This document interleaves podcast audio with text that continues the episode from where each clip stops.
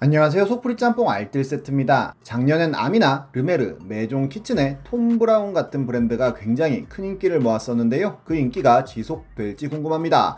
이렇게 굉장히 반짝하며 큰 인기를 모았던 브랜드는 굉장히 많은데요. 이렇게 인기가 많을수록 짝퉁이 많이 나오기도 합니다. 이번엔 나름 대한민국을 씹어먹다가 요즘엔 잘 안 보이는 패션 브랜드들을 두 번째로 모아봤습니다. 그럼 한번 볼까요?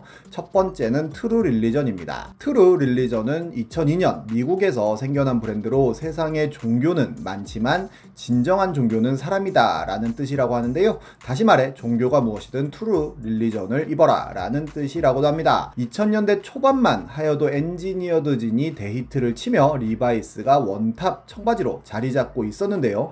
헐리우드 celeb들이 True Religion을 입은 사진들이 하나둘씩 한국에도 알려지기 시작했고 많은 우리나라 연예인들이 True Religion 청바지를 입은 모습을 보여주며 연예인 청바지라는 별명을 얻으면서 많은 사람들의 관심을 받습니다. 국내 정식 launching을 하며 런칭 파티 때 top-tier 연예인들이 True Religion 청바지를 입고 나오기도 했고 특히 전지현을 모델로 쓰며 폭발적인 인기를 모으게 됩니다. True Religion 하면 이렇게 기타 들고 서 있는 뚱뚱한 아저씨 그림과 엄청나게 진하고 굵은 스티치가 signature이기도 했는데 이런 스판기 있는 boots cut이 나름 다리가 길어 보이는 fit이라며 유명세를 탔고 그나마 저렴한 모델이 30만원 대여서 누가 이렇게 비싼 청바지를 사나 했지만 어마어마하게 팔립니다. 이때는 동대문에 가면 청바지는 True Religion 짝퉁만 팔아서 진품 구별법이 인터넷에서 유행하기도 했었습니다. 이때 비싼 청바지들이 많이 유행하기도 했는데요.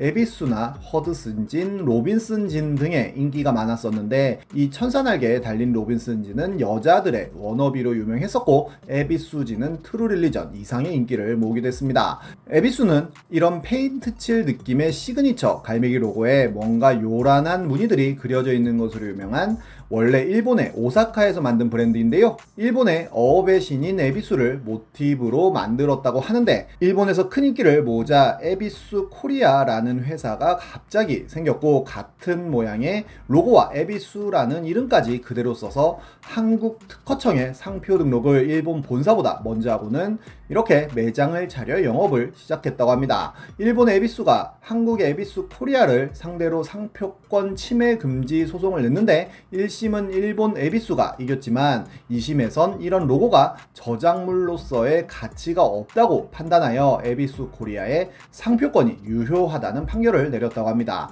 이는 일본 방송에서도 취재해 갈 정도로 유명했던 사건이기도 한데요. 결국 우리나라의 정식 Evisu 매장에서 판매하는 Evisu는 일본의 Evisu와 전혀 상관없는 Evisu가 되었고 일본 Evisu보다 훨씬 저렴한 가격으로 판매를 하였으며 지금도 한국에서 Evisu로 장사를 하고 있기도 합니다. 마치 예전 영상에서 소개시켜드렸던 중국의 차오단이 생각나는데요. 여담이지만 이와 비슷하게 한국의 Tommy Atkins를 상대로 미국의 Tommy Hilfiger가 소송을 걸었었는데 Tommy Hilfiger가 승소하며 Atkins 매장은 싸그리 사라졌다는데 Evisu는 완전히 다른 판결이 났네요. 일본 에비수 측에서도 그냥 잘 먹고 잘 살라며 손을 떼버렸다가 나중엔 쌈지에서 일본 에비수를 정식으로 수입해 팔기도 했었습니다. 어찌되 었든 에비수의 청바지는 불티나게 팔렸었는데요. 윤호 윤호나 류승범 같은 탑티어 연예인들을 모델로 쓰며 어마어마한 매출을 올렸다고 합니다. 하지만 트롤리전이나 에비수 같은 청바지는 평범한 디자인은 아니었는데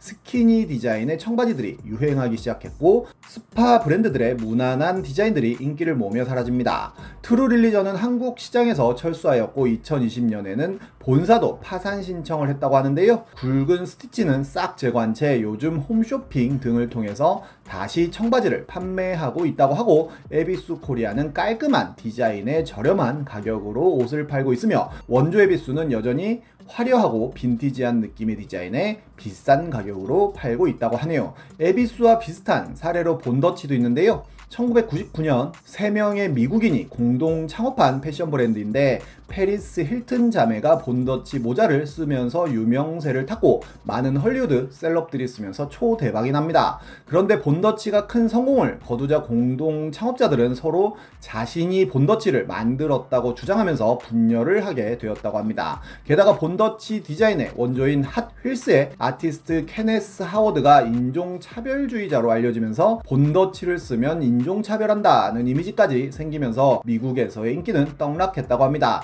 이 스토리는 본더치의 저주라는 제목으로 훌루에서 다큐멘터리로도 만들었다고 하는데요. 이렇게 원조 창업자들이 집안 다툼을 할 때 우리나라 사람이 먼저 한국에서 본더치 코리아라는 회사를 세운 후에 본더치 상표를 등록해 사용했다고 합니다. 미국의 본더치가 한국의 본더치를 상대로 상표 등록 무효 소송을 했는데요.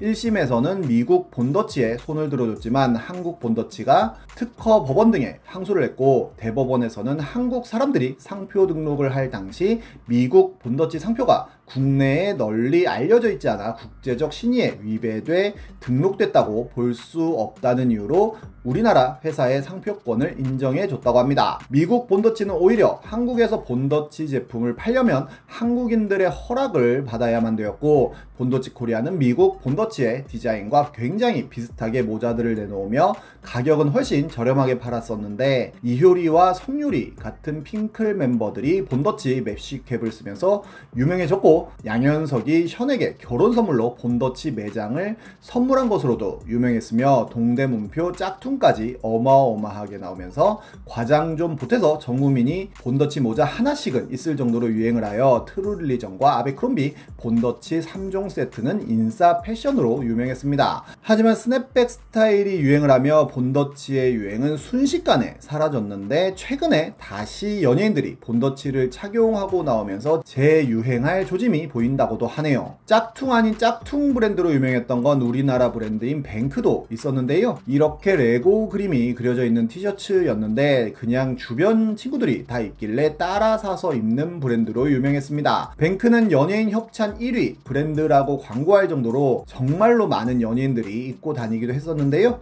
이런 후드티에 스키니 입고 흰색 high top 같은 걸 신는 게 유행이었고 심지어 뱅크 키즈라는 브랜드까지 런칭하며 수많은 아역 배우들에게 협찬하기도 하였습니다. 뱅크는 너무 레고의 디자인을 갖다 붙인 느낌이었는데 레고에서 뱅크의 상표를 무효화하는 소송을 제기하게 되는데요. 하지만 법원에선 레고와 뱅크의 각각의 구성 요소를 따로 떼어 살펴보면 일부 유사성이 보이나 상표를 전체적으로 비교했을 땐 다르다고 판단했고 레고가 패소했다고 하네요. 맥도날드 아저씨를 레고로 디자인한 캐릭터는 좀 선 넘은 느낌이기도 합니다. 실제로 서태지 캐릭터를 레고로 그려봐라 서태지 컴퍼니한테 소송을 당해 3천만 원의 배상을 하기도 했었는데요. 그런데 앞에 이야기한 본더치 코리아에서는 뱅크 본사에서 저작권 라이센스만 따와서는 본사의 제품과 거의 비슷하게 디자인해서 뱅크 정품인 것처럼 판매를 했었다고 합니다. 이 짝퉁 아닌 짝퉁은 대리점까지 늘려가면서 두 종류의 뱅크 매장이 생겨나게 됩니다. 짝퉁 대리점에서 구매한 티셔츠를 가지고 본사에 AS를 맡기면 AS를 받을 수 없었다는데 한 짝퉁 소비자가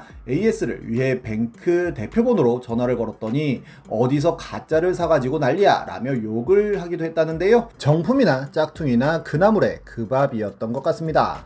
뱅크와 비슷한 시계 비슷한 디자인으로 유행했던 브랜드로 팬콧도 있는데요. 온라인 샵을 기반으로 한 street 브랜드로 시작하여 큰 인기를 모으자 백화점까지 매장을 늘렸었습니다. 많은 동물들이 있었지만 이 오리가 가장 유명했던 기억이 납니다. 이 역시도 따라하기 너무 쉬운 디자인이다 보니 어마어마하게 많은 짝퉁이 나왔었는데요. 너무 짝퉁이 많이 나오자 2010년 팬콧은 50여 명의 전문 인력을 동원하여 가품 단속을 시작해 100여 곳의 짝퉁 업자를 적발하고 10억 원치를 압수까지 했다고 합니다. 뱅크는 아예 사라졌지만 팬콧은 지금도 옷을 팔고 있는데 이렇게 kids 제품으로 많이 내놓고 있다고 하네요. 그리고 2020년엔 클러 스튜디오라는 곳에서 나온 벨벳 트레이닝복의 디자인과 거의 똑같은 옷을 내놓아서 카피 의혹이 나왔었는데요. 팬콧에서는 카피는 인정하지만 판매는 하겠다고 하여 많은 욕을 먹기도 했었습니다. 이렇게 인기가 갑자기 사그라드는 브랜드들을 보면 보통 거의 다 특이한 디자인이 빵 뜨면서 순식간에 인기를 모았다가 그 특이함이 식상해지면 순식간에 그 인기가 없어지는 게 아닌가 싶네요. 지금까지 속풀이 짬뽕 알뜰 세트였습니다.